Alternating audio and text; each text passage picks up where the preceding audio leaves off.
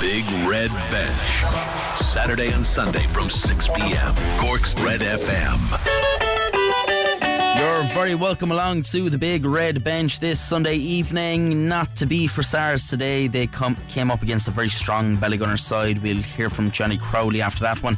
Uh, Bullogue won the Intermediate A football final. We have plenty of reaction to that. Cobh, Ram- Cobh Ramblers lost out in extra time last night to Waterford. We'll hear from Rams boss Shane Keegan and Waterford manager Keith Long before they face City in the relegation playoff.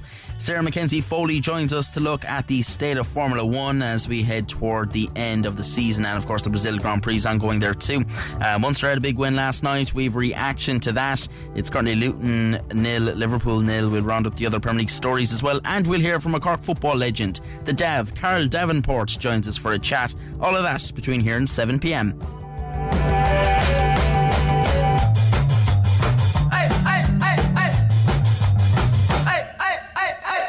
You're very welcome to the big red bench here on uh, Cork's Red FM. Uh, it's Aidan Lee here with you until 7 o'clock.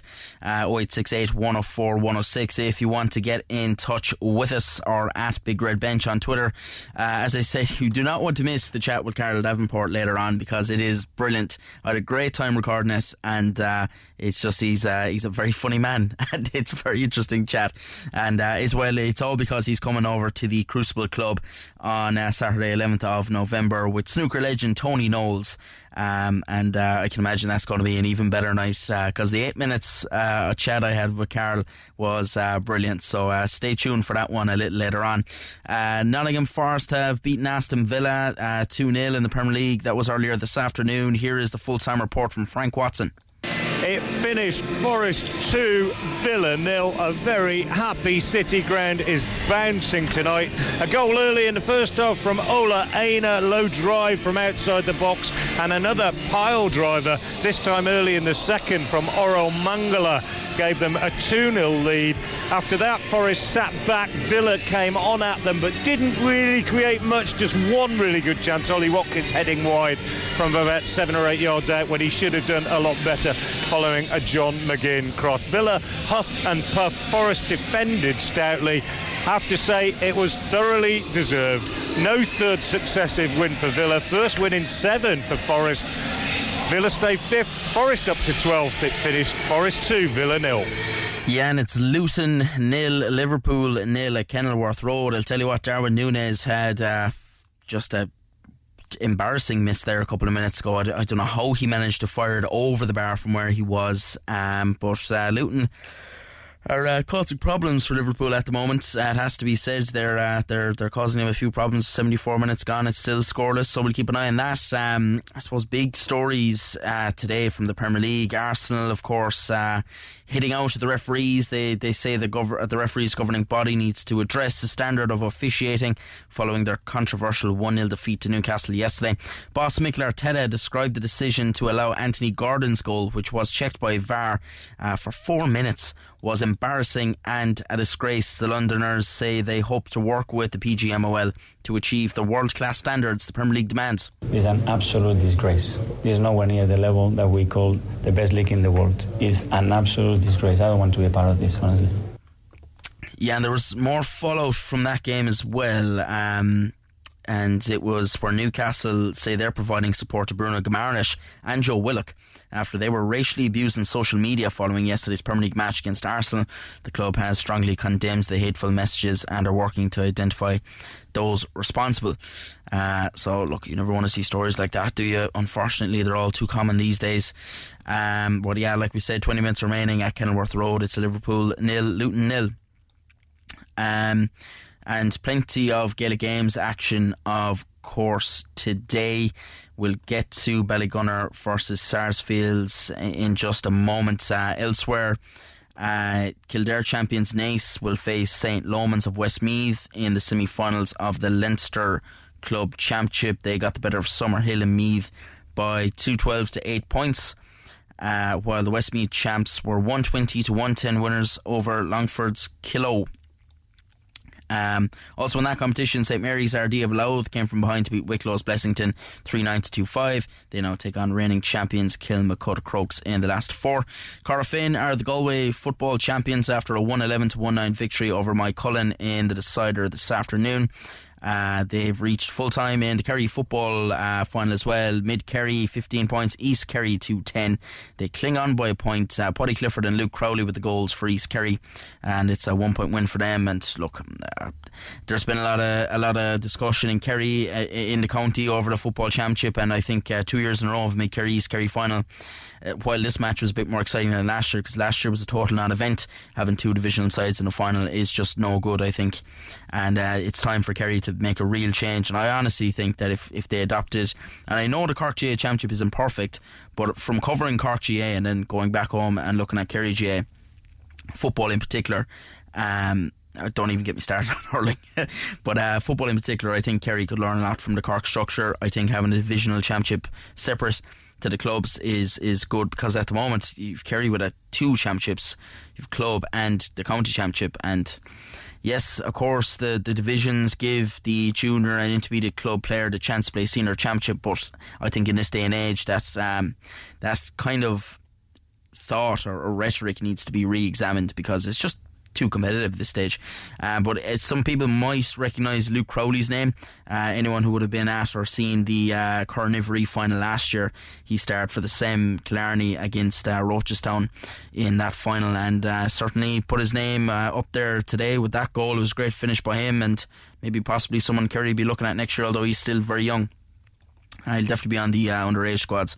Uh, Kilcoo made light work of Derrygonnelly Harps. That's a, some name in there. I'd love to hear their chance in their Ulster Senior Football Championship clash this evening. Last year's beaten finalists, All Ireland finalists, got past their Fermanagh opponents 213 to 17 at Brewster Park. Uh, all right, let's get into Sarsfields versus um, Ballygunner obviously just it was always going to be a really difficult test in the AIB Munster Hurling Senior Club Championship quarter final. It was at Walsh Park. Sarsfields were beaten by Ballygunner, obviously. 220 to 9 points was the final score. Monsoon conditions there at times as well. Uh, the rain looked absolutely horrendous. Uh, Dennis Hurley was there for us and he spoke to SARS manager Johnny Crowley after the game going to be always difficult from there like? Yeah absolutely absolutely. Look it was um, I suppose playing into the wind there in the, in the first half we were hoping you know to get made a, a, better platform than what we got. Um, the concession of the goal was was tough because we had actually worked it. We, we, we, we, saw it happening and we just you know we, we probably um, I think it's something we could have probably stopped. But look um, yeah it's, it's disappointing. It's disappointing when actually we came down uh, you know, we, we, we, trained well over the last two weeks and we were kind of, you know, hopeful. Um, you yeah. know, it was a good old buzz within the camp and just look, they're a very, very good team. They're a very, very good team. Um, and look, we hopefully we learn from that, you know. Yeah, uh, like, I suppose you can have a plan for them and prepare and everything, but still actually coming up against them, especially here in Walsh Park, yeah. you know, it's, it's a different proposition, like, isn't it? It, it is, Dennis. And I suppose, look, I suppose, I suppose something I, I, I related to there last week, like, you know, I suppose in fairness to Ballygunner, like they're at the,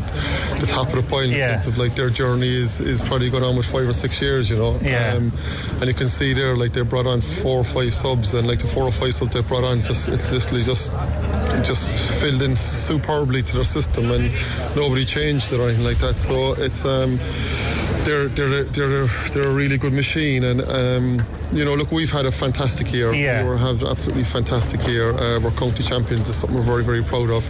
Again, we, we came down here today to probably um, to do better than what we did. But look, it is what it is. The result is there, you know. Yeah, that's, that's it. Like it's something I suppose you can try to put to good use next year. Like, but yeah. the, the, key thing is it, it has been a positive year overall. One negative day doesn't overshadow 100%, that. 100%. Look, we knew coming down here today was going to be a huge task, and we'd have to play. Probably we'd have to get 15 or 18 10 out of 10s to, to be challenging, you know. And I suppose today was one of those days we just didn't get them. You know, we a lot of fellas underperformed, and you know maybe it was the fact, you know county. I don't know. I don't know what it was, but we we certainly did underperform, and that was disappointing. But look, um, we've had an amazing year. We we we were, we're County champions. It's something we're hugely proud of within within SARS and Glanmire, and um, you know we'll we'll take a lot of learnings out of it today. Um, you know we'll enjoy the winter now, and uh, we'll relax and, and regroup and see what happens next year. You know. Yeah, excellent stuff. Well said there by uh, Johnny Crowley, Sarsfield's manager. Look, they came up against. Uh, what, what would you call him? A behemoth of a team in Ballygunner. I tell you what, lads, Luton have taken the lead against Liverpool. Tahith Chong has netted at Kenilworth Road and sent the place into absolute hysterics. It's Luton 1, uh, Liverpool nil, 81 minutes gone. And uh, the Luton manager, I can't even believe it. Edwards is his name, isn't it?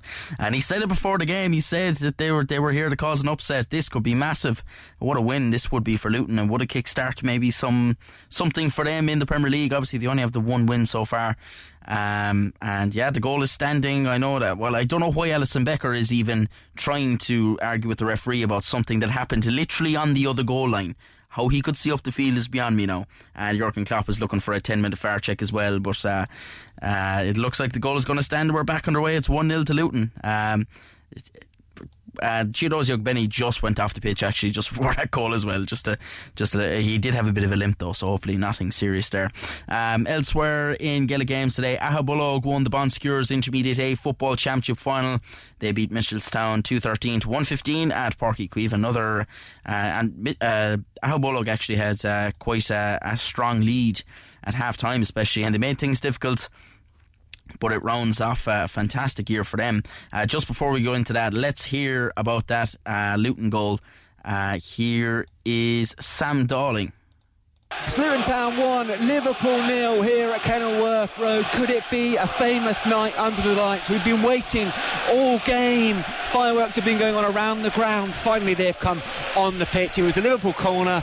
Ross Barkley broke. He held the ball, held the ball, found Issa Kabore bombing on down the right. His cross was perfect for Tahith Chong, who's just on as a substitute. The finish past Alisson was superb. There was a VAR check, of course there was. Chong was well onside, and Luton lead by one goal to nil. Yeah, excellent stuff there. But, uh, yes, let's get back to Aghabullogue. John McCarthy was there for us, fresh from his trip to New York. He was speaking with, let's hear first of all from Matthew Bradley, player with Aghabullogue. All right, Matt, you're county champions. Fantastic performance from Aghabullogue, but you made it hard for yourself down the stretch there. Uh, yeah, well, look, I suppose when you're playing a team like Mitchelstown, they'll fight to the end, you know, and look, that's what happened. We were the same in the hurling, we just we just stayed in it. And I think the the maturity of the group over the last 12 months is after coming on majorly. Um, You're excited. Yeah. Um, I suppose 12 months ago there. 12 months ago there, we probably threw in the towel a bit early against Kilshannig and we didn't give a fair showing on, our, on the season we'd had that year and obviously the better team still won the day but I suppose we didn't we weren't pleased with our showing and we sat in that dressing room 12 months ago and we said we'd rectify this the first goal was to make it out the group the second was obviously to make it to the final and obviously the third then was to to get over the line here and thankfully we have it in space two weeks again As I said, they came back at you later on in the game. Those two goals in the first half though were crucial. Oh, majorly. Um, I think we had a purple patch there maybe in the first 15 minutes, and it, it, it really hurt them. So, thankfully, that came at the right time for us. I think we had a lot of energy going out there. Started off the game, we, we, we were very sluggish starting against Kilshannig last year, so we just wanted to make sure that didn't happen again this year and find ourselves trying to climb a mountain. Uh, a double, some night ahead, some week ahead, but well deserved. The end of an amazing season for you. Ah, yeah, look, um, obviously the start of the year, if you told me I'd be in two county finals, I probably would have shook my head a small bit. Uh, but now that we've done it, it's just, uh, it's just, it's special. I can't really put it into words, you know. And for the, the lads inside, even the management there, like the same management have been here for the last 12 months again. I'm just delighted for the lads inside. Like they've worked so hard, you know, and uh, both sets of management deserve it as much as the players. So I'm just delighted with that. Congrats, go enjoy it. Well done. Thanks very much. Thanks very much. Take care. Yeah, hurling football double uh, at any level is incredible. And I think the whole of Aghabullogue managed to get in on that interview. Let's hear another one from the captain, Paul Ring. Paul, absolutely fantastic for Aghabullogue, uh, second county title this year, but you made it you made hard work of it there down to the very end, near the end. Yeah, I, I don't think we do anything easy. It's the same, same, same two weeks ago in the hurling. We were up seven points one stage and that we were on way a pint. So, yeah, we like You like the exciting we like, we finishes. like to give our supporters uh, their money's worth when they come in to watch us anyway. So, uh, no, we don't do anything the easy way. That's for sure. Talk to me about this group of players because it's one thing to win an intermediate day, but to win the hurling as well. I mean, like, what was the motivation going into this year? I mean, obviously you don't know if you're going to win anything, but let alone two titles. But what was the motivation for this club? Uh, the aim every year for us hurling our football is is to go win the county. We, we know we're good enough at this level anyway, and uh, it just so happens we've made finals in both. Not sometimes one the hurling might go better than the football, the football might go better than hurling, but this year just it kind of all fell into place and we were going well in both. And momentum's a dangerous thing, and once you have it, you want to keep it. Yeah, you got a great start, two goals first half, had that lead, but you had to really defend tough to hold them off. Yeah, we knew we knew Mitchtown would come good. They're a good side. I think I think it's something like out of the last seven finals, I think six of them have included ourselves or Mitchelstown. Like so, we knew we knew they're a good side, and we knew we knew they put it up to us. So it was just about resilience, and I think to, uh, having having won here two weeks ago for the first time in a county final, I think that really stood to us that we had that kind of resilience. We knew we knew we had it in the tank to win. So just finally, were you that big camera coming up today? Uh, yeah, I think yeah. When you when we did it two weeks ago, it was just trying to keep ourselves grounded a small bit, not to get carried away. But we have we have fellas. There are six or seven lads who don't play the hurling. Like we wanted to go out and do it for him, do it for them. Like they they had no county title yet, so this was their All Ireland final. Like we had to we, we had to put it in for them. So. Yeah, well said there by Paul Ring, the Aghabullogue captain, and let's hear from the manager Robert O'Keefe. Uh, Robert O'Keefe. It's one thing to win a county, but this club has won two counties at this grade this year. It's a fantastic achievement. But a bit of excitement there near the end with the yeah, late penalty. Yeah, we, we, we probably made it a little bit harder than, than expected. Look, they, they I just said it. Um, we they really pressed their kick out at the end and got a bit of joy out of it. And I suppose we thought maybe the finish line was in sight. Um, four extra minutes. And look, look. It, sometimes it doesn't matter how you win them. You just need to win them and, and crawl over the line. We've lost three finals in the last ten years, so we were, you know, we'll take this one. Um, the fact that you won the hurling, was there any extra at the back of your mind, kind of a bit of pressure coming up here for the football, or did it actually work in your favour? I, I, would say I would say it definitely helped. I mean, if they had lost that final, I think we would have had a huge job picking them up off the floor. Uh, and how would you do it? But in fairness, the momentum carried through. They had a good time the Sunday night. They had a good time uh, a, a, bit of the Monday. But in fairness, I think the players pulled the plug on it themselves. They know, look, finals don't come around too often, and when they do, you have to take the chance to take them. You know. Those goals, first half, you got a great start, but they were crucial. They, they were, as, as it turned out, they were crucial. We thought we could have had maybe one or two more, um, but look, yeah, we started like a train. They found it hard to live with us uh, with our running game, and the lads were very clinical when they got the opportunity. Talk to me about Mitchelstown. I know how much respect you have for them, but the way they came back as near the end just showed how good a team they are. Yeah, absolutely. Look, yeah, look, they've been in three or four finals as well um, over the past couple of years. I was just down the dressing room with them. Their day will come. I said it to them. Look, they they've had success in the hurling. Oh, it's only a matter of time before they they, they go up as well. You know. Um, what now for this group? Because you've done all you can do with this particular grade. Moving up now, I know you won't be thinking about it tonight or no, maybe this week, no, but no. it is something to look forward to. Yeah, look, it is, and look, we, we've had a, we've had a decent league campaign where we have competed very well against other teams well above us. I think the only two teams to beat us this year are are uh, Newmarket, who were in a senior A semi final, and Kilshannig, of course, we know well, who were in a semi final of a Premier Intermediate. We, we've either won or drawn most of the games, I think. So, like, I think the lads and it's a very young team. The average age team is 22. Um, we will step up, I think, pretty comfortably. Enjoy the celebrations, and well done. Thank you very much, sir. Yeah, and imagine these celebrations are uh, they're they're they're they're well into the celebrations at this stage. The match was uh, pretty early today, one o'clock throw in. Um, but what a night it is going to be in Aghabullogue. Double intermediate champions. What an achievement! Fantastic, well done to the club. Um, and uh, yeah, commiserations, of course, to, to Mitchelstown as well. Uh, but what what a night it is going to be there. And uh, you're on about Monday clubs, two cups there to fill, lads. Uh, so enjoy it. Uh, let's move on now to last night's uh, playoff final in the first division. Of course, we'd Rory on the line when Cobh Ramblers pulled off an unbelievable equaliser. Unfortunately, it went into extra time, and Waterford were the ones who got the better of Cobh. It sets up now the promotion relegation playoff against Cork City. But let's hear first of all from Cobh Ramblers manager Shane Keegan speaking with Rory after the game. Listen, I thought we deserved to win. Um, we should have won the game in regulation. We didn't. We conceded the poor goal. Um, having dealt with a lot of their threats quite well, um, and and we know what Cobh are. We, they've been they're so organised, they're well coached, and and uh, very very honest group of players. But we chances in the game to win the game. Lee Stacey pulls off a couple of good saves. Our goalkeeper pulls off some brilliant saves too. So it was um, we should have won the game, like I said, in 90 minutes. But we've won it in extra time. Effectively, we've had to win the game game twice, and we're pleased that we're through uh, to the promotion relegation game. Listen, there's no doubt we deserve to go through, and we're looking forward to next week. It's where we want to be, and uh, we'll give it a crack uh, wherever wherever the game. Uh, I'm sure it'll be announced over the next 24 hours. Uh, wherever the venue will be, we'll give it a go against Cork. We'll be we'll be massive underdogs. They beat us 3 0 here in the cup. You know they're the Premier Division side, so a lot of the pressure will be on them. And um, yeah, listen, we've we've got to perform, and we got to we got to be better than we were the last time we played them here. You know they, they play against high level opposition. I can't underline the, the difference between Premier Division and First Division. The standards I can't underline it enough. There is a quantum difference between where Cork play and the, the, the opposition level of the opposition that they play every week and what we face with respect to the First Division. So we know the challenge that, that we face, and we know we have to really, really perform to our maximum if we've got any chance to, to get to where we want to be. We were. It was a deflate of Keith Long, it was a deflate of Waterford supporters that left Turner's Cross the last time we were here. You could see the energy in that crowd at the final whistle. We've lost the last two. Do you believe that we can maybe get it right this year? Well, listen, like I said to you, I've, I've given you all the reasons why we come into the game as underdogs, but we'll give it everything that we've got. This group of players, you know, uh, are, you know, they're. It's, it's good to see.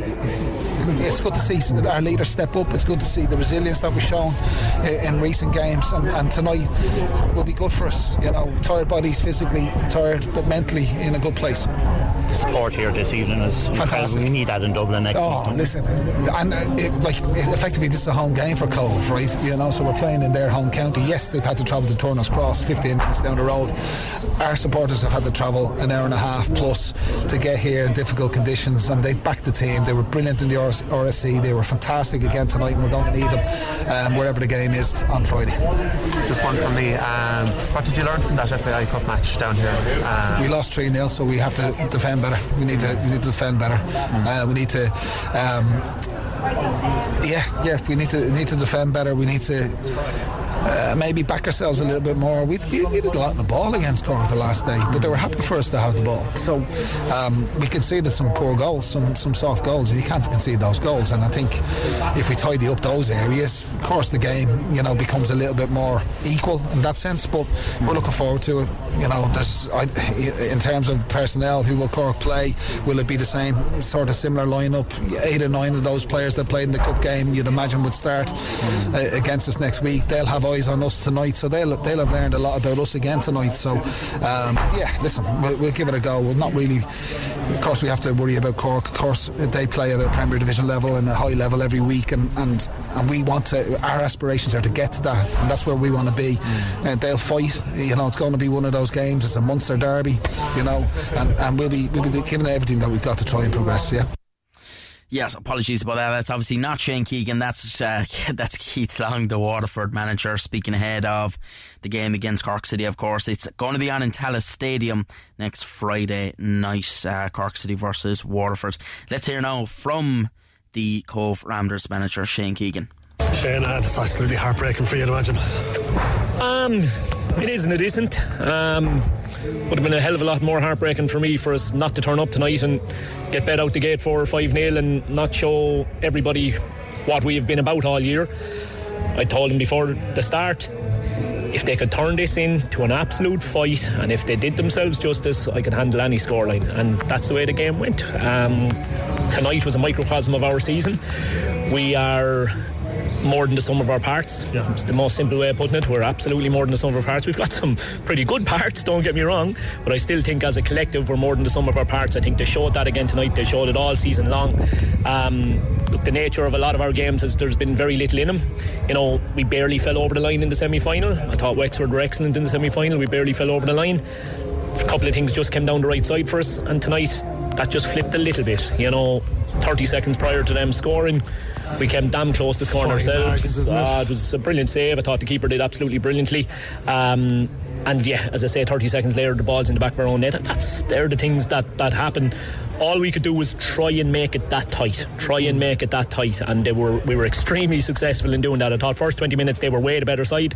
After that, I thought we made it a, t- a toss of a coin, and all you can be is tremendously proud of them. An overhead kick though to equalise in the 89th minute. That's what football's all about, really, isn't it? Yeah, and, and, and from a guy who's a fantastic fella, um, you know, he took a bit of, of a leap of faith coming in from, from junior football. Probably looked at, at Jack and Willie and thought going to be hard to get playing time here, but he backed himself, um, and he's had a couple of very very good games for him. And I was delighted to see him coming on and, and, and getting a, a brilliant goal for himself. Although I think massive credit has to go to Keane Brown for that goal because how he kept that ball in, everybody thought it was out over his head. It was it was unbelievable, you know. And you obviously feel you've got a great foundation to build on now for next year. Very much so. Look, we've just had that conversation in there that, you know, the challenge obviously for the club is going to be that the vast majority of boys in that dressing room, their profile has gone way up uh, because they've had outstanding seasons, and that's going to mean, you know, attention from other suitors, more suitors with, with deeper pockets um, than, than ramblers, I would think. Um, but to my mind, the money you're on, the division you're playing in, none of that counts unless you in you're enjoying yourself and unless you feel valued.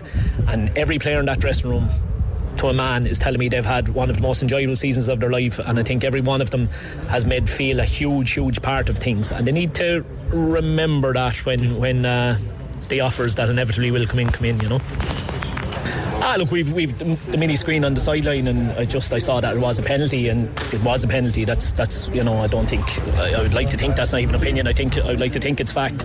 Um, but you know, geez, we've had too good of a season and, and, too good of a night to get to get pulled into any kind of squabble over over a, over a refereeing decision.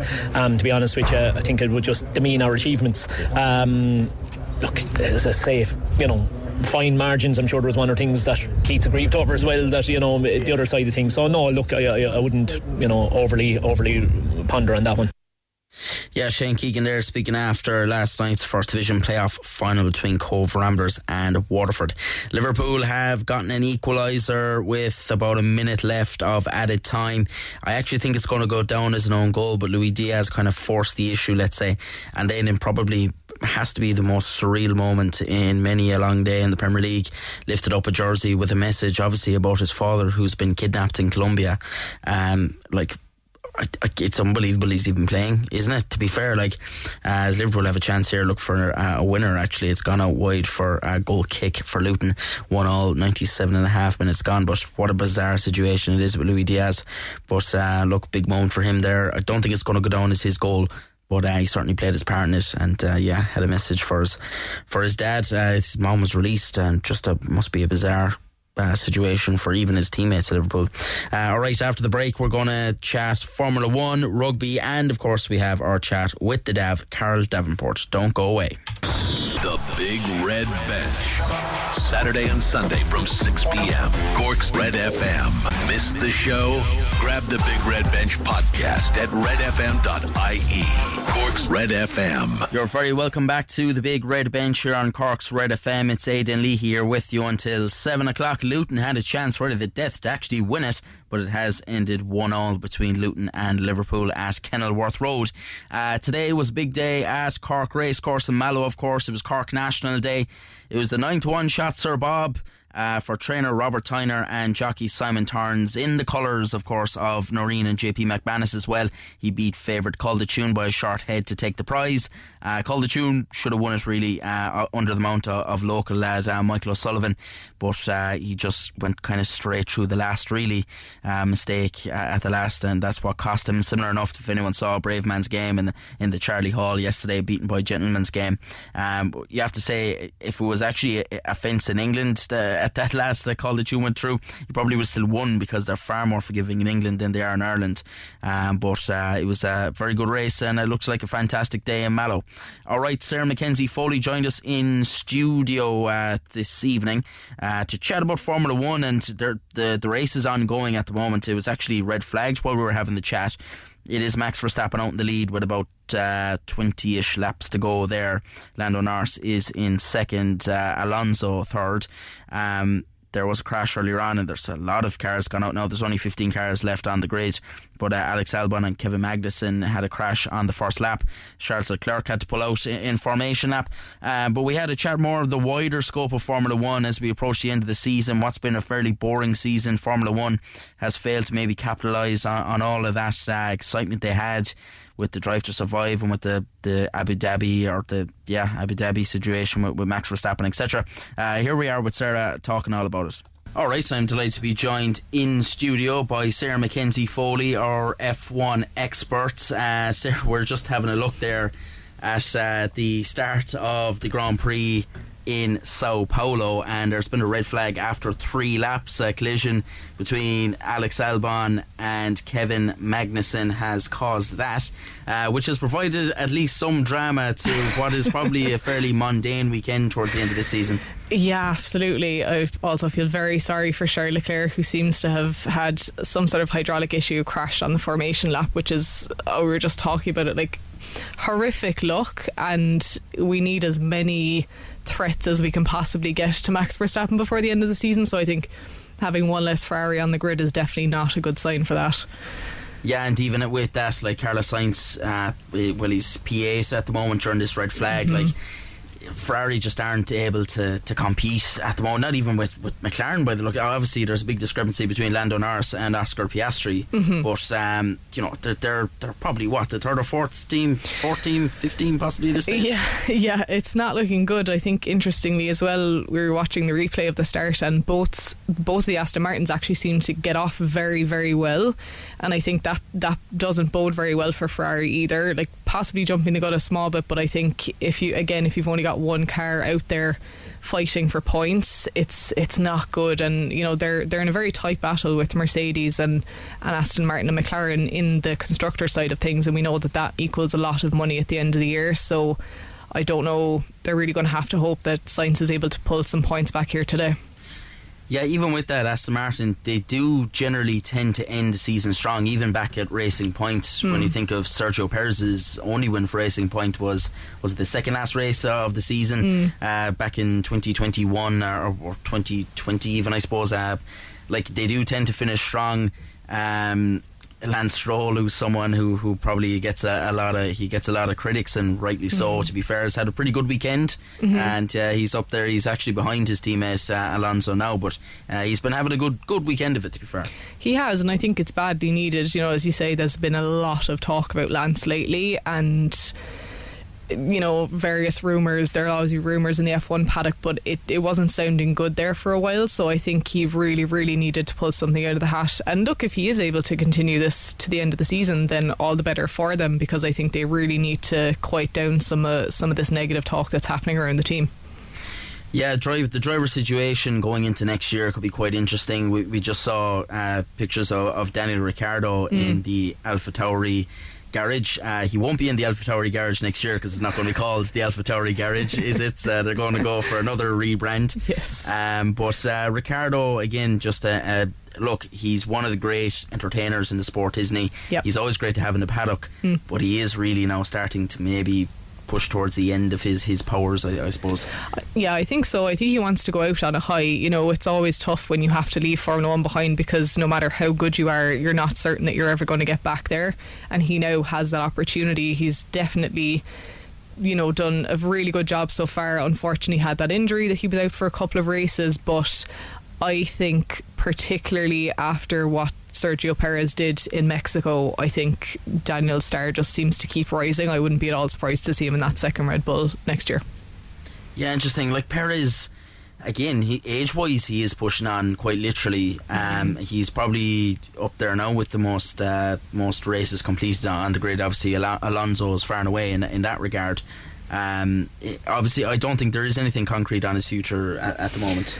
I mean, technically, Red Bull have stood behind the fact that they have him until the end of next year, but you know, what they're saying versus how things look is completely Yeah. different. It doesn't mean a whole lot to Red Bull, no, does it? Yeah. exactly. Like we've seen the, how little those pieces of paper really mean, and even the body language, I think, is something really interesting to read between him and Christian Horner and Helmut Marko. On top of that, I think the relationship there is just fundamentally broken from what I can see, and he's just not performing, is he? You know, and he's out there in what should be the second fastest car at the very least, and he just can't seem to can't seem to put it together.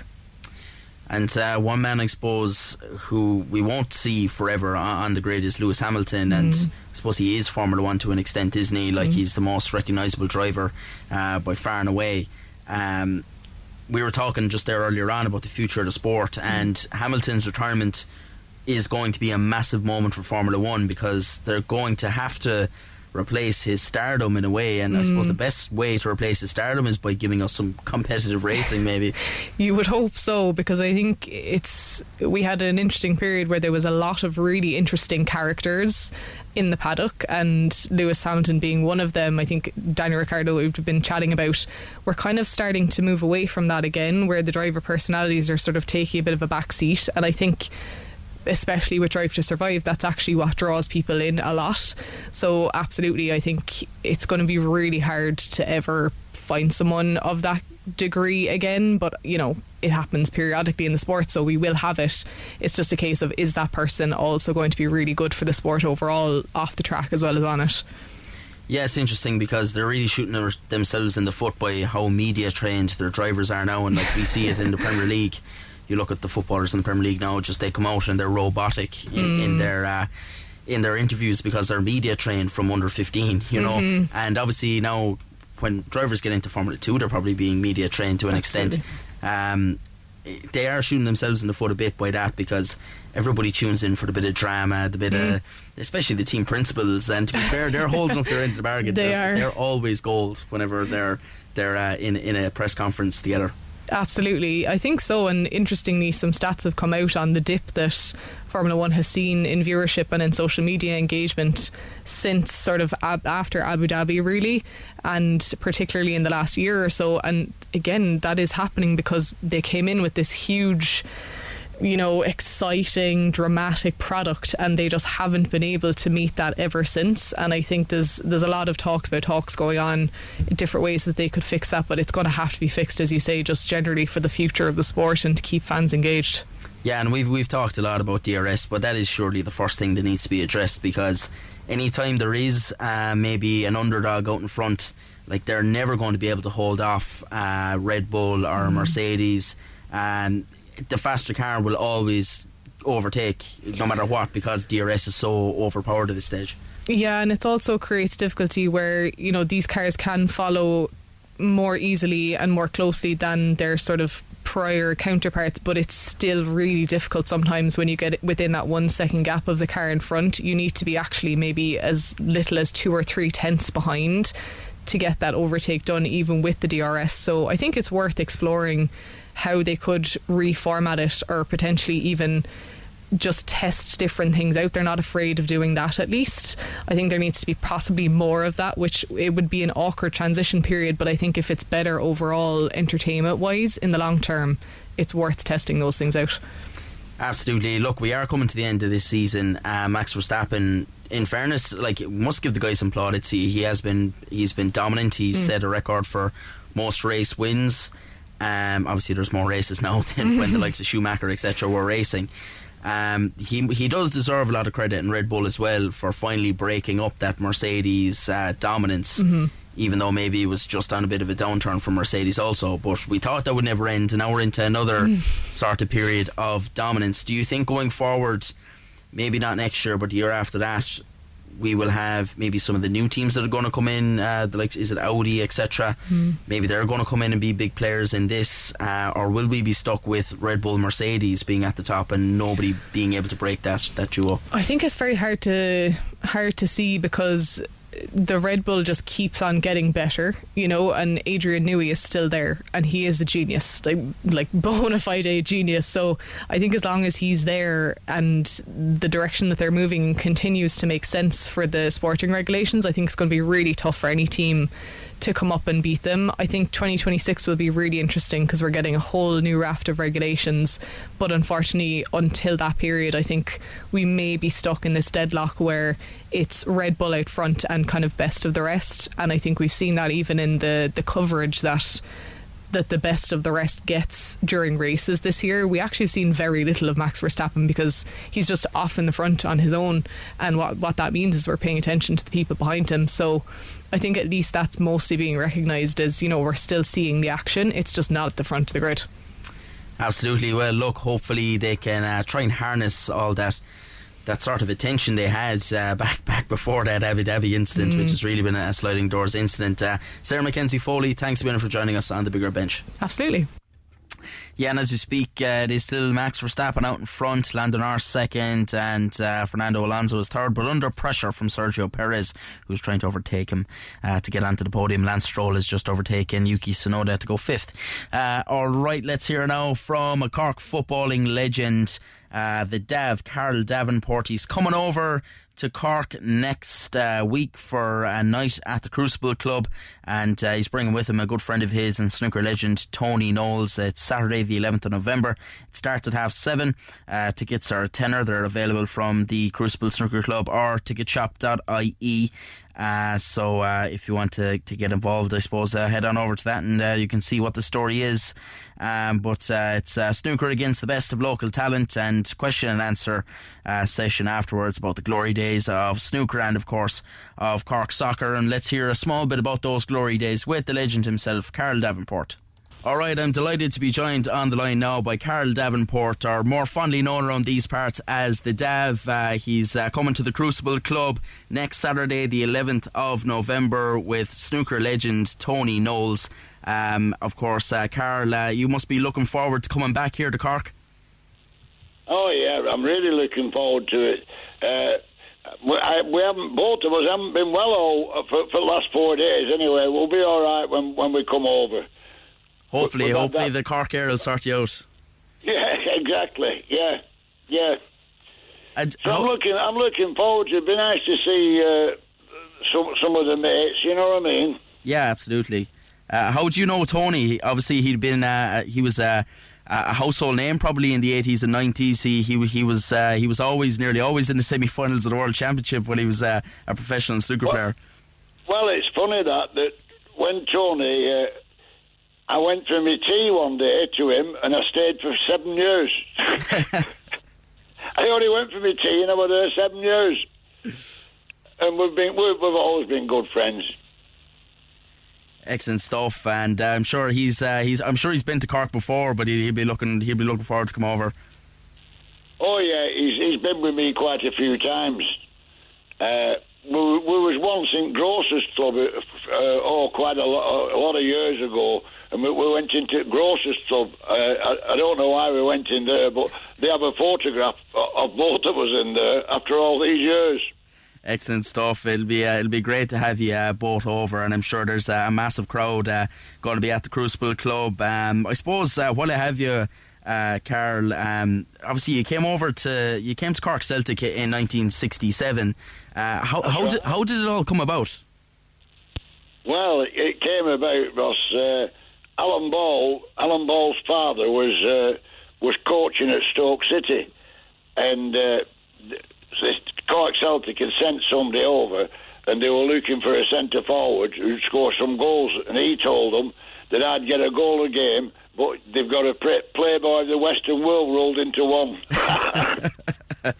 so that's how I came over. it. That's how I came over, and uh, and the other thing why I came over as well. I, I'd been living with my parents. They, they, would kept me under the thumb that long. Only, I only played for clubs what were nearby. Yeah. So to come to Ireland was a bonus for me to get away. I wonder what Cork was like back then when you moved over. Like, was it any bit of a, a culture change or anything like that, or was it similar to, to what you had uh, grown up in, in, England? Oh, it was. Uh, it was fantastic. Uh, it, it was the best years of my life. Uh, th- there were clubs and things like that, and, and everybody were friendly. Uh, it was a great place to be that time, and things were cheap and everything. You know what I mean? Yeah. It it didn't cost nothing to go out and have a good night out. And mind you, I was on good money, so it didn't matter. exactly, and you delivered on your prov- your promise uh, of nearly scoring a goal a game. You were the top scorer in the league in, in 67, 68. That's right. Yeah, yeah, yeah. So I, I look forward to coming back to Cork, you know, and I, I go down to Kinsale quite a bit because that, that's where I lived for quite a while. Excellent, yeah. Absolutely. And like the Cork uh, football scene back then, I suppose it's so different now. I mean, the two big clubs we have now are Cork City and Cobh Ramblers. Back then, there was uh, Cork Celtic and Cork Hibernian. You, you played for both clubs. Was it Yeah. common? Was it common back then for players to kind of go between the two? Well, I was the first. Uh, I was the first one to come over and live there, and uh, I found it fantastic, really. Uh, but having played for both, I've, I've league medals with both clubs, Yeah. which is very unusual. I don't think that'll ever be done again. You know what I mean? Exactly. Yeah. Absolutely. And I, I presume you would have been at uh, you would have been at Cork Celtic when George Best was there as well. Uh, no, he was just after me. Just after, like, what a time Well, I- though. To be fair, uh, in Cork football, that must have been like with, with a player like that. Well, I knew George from from when he was round Manchester. Me and me and Alan Ball used to go on, and on a Saturday night we'd have a, a, a good night. Would would meet up. You know what I mean? Yeah. Exactly, and as well, I, um, we just had the passing of, of Sir Bobby Charlton, which is obviously very sad. But I, I'm Oh, fairly sure that uh, George Best and Bobby Charlton lined out against each other for, for Cork Celtic versus Waterford or something like that. Uh, George uh, lined up for uh, for Cork Celtic, Yeah, and Bobby, I think he he went he had a spell at Waterford. yeah, like incredible to have two players of probably the most famous team in the world back then, that 1968 European Cup winning team, to be both playing uh, in Munster, uh, let alone the, the League of Ireland. Yeah, yeah, oh yeah. I mean, it was a big thing then, but they were both past the best. You know what I mean? Yeah. But they were still they were still good players. Absolutely. Um, I, I wonder if you're if you're keeping up with the, the Cork football scene at the moment. I know last night, unfortunately, Cobh Ramblers were, were defeated by Waterford in the first division playoff final, but now Cork City face a relegation uh, playoff. Unfortunately, next week now against Waterford. Um, do you think we do you think we'll get to a stage where we'll see two Cork clubs back battling at the top of the League of Ireland Premier Division again? I can't see it for a long while. Yeah. I, I just can't see it. Uh, the, they're not they're not really run right, uh, and uh, they, they mess about with changing managers and things like that. Uh, it's it's a shame what's happened, but it's I mean it's, it's a lot of memories for me at Turner's Cross when I go back there. It's it's still a great place. You know what I mean? Yeah, absolutely. And unfortunately, uh, I do, or well, you probably, you probably will be over just in time for, for the game next week. But I think it's on in Tallaght Stadium. But I'm sure you'll probably give a call around to, to Turner's Cross anyway while you're over. Oh yeah, oh yeah, uh, oh I love it there. I love it there. Uh, when I came over at first, it was just a corrugated uh, uh, iron shed, Yeah. and oh, it was. And I thought it was the training ground. They said, "No, this is where you'll be playing." I thought, "Fuck now, what I done?" exactly. Uh, It is. It is always. It's turned into, I suppose, one of the the, the staples of Irish football. And even then, I suppose it's always been a really storied ground in Irish football. Yeah, yeah, it's uh, it's a lot of memories there, and, and and and the FAI have done a good job on on the ground itself. You know what I mean? Yeah. But uh, it's a pity how they've gone now. That I don't think the right people are running the club, and uh, it's a shame how it's gone. Well, look, um, you're coming over next week, obviously, and it'll bring back a lot of memories to you. Um, it must have been some fun playing in teams like Cork Celtic and Cork Hibernian when they were at the top of their game. Uh, you, you Oh. were, you, you would have been, you would have been obviously top players, but I'm sure you enjoyed yourselves as well. Oh yeah, yeah. There's some good night clubs and things like that, which, which I liked. Uh, but No, it was great memories, and it was a great place to live, Cork back then. I suppose it still is, you know. I mean, Yeah. I, I, I have uh, fond memories of Cork. Absolutely. Well, if anyone wants to uh, either learn more of the stories or reminisce on any of the stories, the Dav and snooker legend Tony Knowles will be at the Crucible Club next Saturday, the 11th of November. I think doors open at half seven. Uh, tickets are only a tenner as well, which I think uh, they're underselling you there, Dav. Yeah, that's uh, it's just a matter of uh, get, get it, getting it going, and uh, we're not really bothered about the money. You know, what I mean, if they get if they get a lot of people there, it'd be nice. Absolutely excellent stuff. Well, look, uh, I hope you enjoy your time next week, and we might chat again. Uh, thanks a million for joining us on the Big Red Bench. Lovely. Thank you very much indeed. Yeah, absolute pleasure chatting to the Dav, Carl Davenport, uh, a legend league winner, of course, with Cork Celtic and Cork Hibernian. And uh, yeah, uh, uh, great fun chatting to him and like that, uh, the Crucible Club next Saturday. Uh, if you want to go along to that, all right, we're coming to the end of the show. Last night, Munster had a big win over Dragons at Musgrave Park. One of the big storylines was Ben O'Connor making his debut for Munster. But here is uh, Shane Daly speaking to Aoife Callaghan after the game. So big win for you. How you feeling after that? Yeah, good. Look, it's uh, it's been a good start to the season, really. Bar a little blip last week in our performance, but the Sharks game, we really showed what we wanted to do to start the season. Got the five points, and then bounced back from last week again, which which we've been good at over the the last season or so. So it's good that we can take a, a shot and then fire one back the next week. So we're happy with how we played tonight. And of a change team again. You got Alex coming in, Sean, and obviously Ben O'Connor then coming off the bench. I suppose give us a few words on that. It's class. Look, we've we've had so many lads training over the course of the pre-season that have put their hands up, and they've all been unreal. And uh, I think we've had ten academy players playing over the last two games or three games, which has been class, and they've all added in their own way as well. So just fellas like Brian Gleeson, Edwin Edogbo that have really changed the game for us when they've played. So it's uh, it's great for the future of the club as well. So it's exciting times. I suppose on the crowd today, big crowd down in Musgrave Park again. Give us your words on that. Yeah, look, if I'm from Cork, I absolutely love playing here. I, I think I was robbing tickets off the lads all week. I ended up with about 15 of them, but uh, it's class to play here. Surface is unreal, and the crowd's always good here, so it's a good night for us.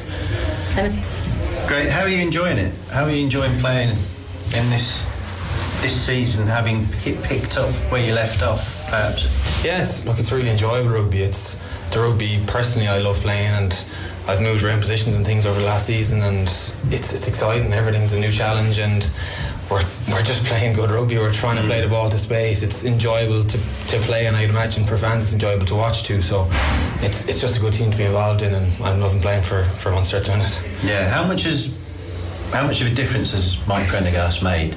I mean, it seems. I mean, it's been a season a bit now. Is, is he still adding layers in and, and, and keeping you on your toes? Yeah, look, he's been incredible. Like last year, you saw how much our attack was transformed in the space 12 months. Obviously, there was there was a period where it wasn't firing, but it was it was teething issues. It wasn't what we were trying to do was wrong. And then the introduction of Mossy as well. Mossy Lawler has been incredible. He's layered on top of what Prendy's been bringing in. So he's added another layer of detail to what to what Prendy has brought in. And you saw some of the tries tonight came from the direct result of those type of things. So the two of them in, in, in combination has been great for us, really. Yeah. What do you think this team's capable of this season? Look, we take things one game at a time. Obviously, it's I know it's a bit cliche, but uh, look, we really think we can beat any team. Like any team that's put in front of us, if we are on our own game, I really think we can beat anyone. So, look, we, we won the URC last year. Obviously, we want to go one step further and and fucking have a right crack off Europe this year. So, look, we'll take it one game at a time, but we do believe we can beat anybody. Yeah, and that's a great belief to be heading to Belfast with next week. Yeah, hundred percent. Look, Ulster have started the season quite well as well, so that'll be a good game, and it's always good to play the- those inter-pro games. So we'll see where we are at that. Yeah, good memories of um, Ravenhill, as it used to be known anyway. Yeah. From the last time. Yeah, we've come a long way from that game as well, and that was probably one of the swinging points for us last season up there when we got to win in the last week of the game. So good memories, but I'm sure they're, they're going to want to get one back on us. So uh, that'll be a, a tough game. Yeah, uh, it's, it's, it seems a really tight knit group now. Yeah, look, that's. I think it's clear even just looking out from the sideline how how tight the group is. I think a lot of that came from the, the bank of away games we had at the end of last year. We ended up on the road six weeks in a row or something, so we all got pretty close whether we wanted to or not. You're nearly room with everyone in the squad at, at, by the end of it, so it's uh, it really makes a difference on the pitch. Yeah. Can I ask you just one more about Calvin, obviously tough break for him coming off at the end there. Um, he's been playing brilliant rugby Yeah. so far. He's unbelievable. Like uh, me and Calvin came through the academy together. We probably under Johan probably sat behind Earlsey and Conway and always were trying to get in the squad or whatever. And we have followed similar enough paths. So I'm so happy to see him play so well because he's an unbelievable player and he's a great fella as well. So delighted for him tonight. He was he was our best player by far. Yeah, and hopefully not out for too long. Yeah, I think I was chatting to him there. He doesn't seem too bad. So hopefully it's not too bad. Yeah, that was Shane Daly there with Aoife Callaghan after last night's uh, win for Munster over Dragons. Here's the head coach, Graham Rowntree. So sum up that game for us. Satisfying. Um, some new combinations, some young men. Um, had a short week. Got a bit sticky. It was 17 7 at half time. Got a bit sticky. They're a very good team around the breakdown. They mauled well. The counter attack was very good. You know, to come through that, we did some good things without being perfect. There's a lot of stuff we can do better, but that's under our control. Our accuracy around some of our strike moves. I'm pleased. And I suppose give us a few words on those new players that have come in, especially Ben O'Connor coming off the He's bench. not bad, is he? no, I'm delighted. That's really what I want to push within the club is bringing the guys through at the right time. They've got to be good enough, and they are. And the way they've trained, particularly all summer, and the way we are training, we can quite easily see when lads are ready or not. Um, so, in that regard, I'm, I'm really pleased with the, the, the crop of young men coming through. They're pushing the club forward at the moment. They're pushing the standards. They're pushing the intent, the endeavour. And I suppose your newest signings, they've integrated well into the squad. Yeah.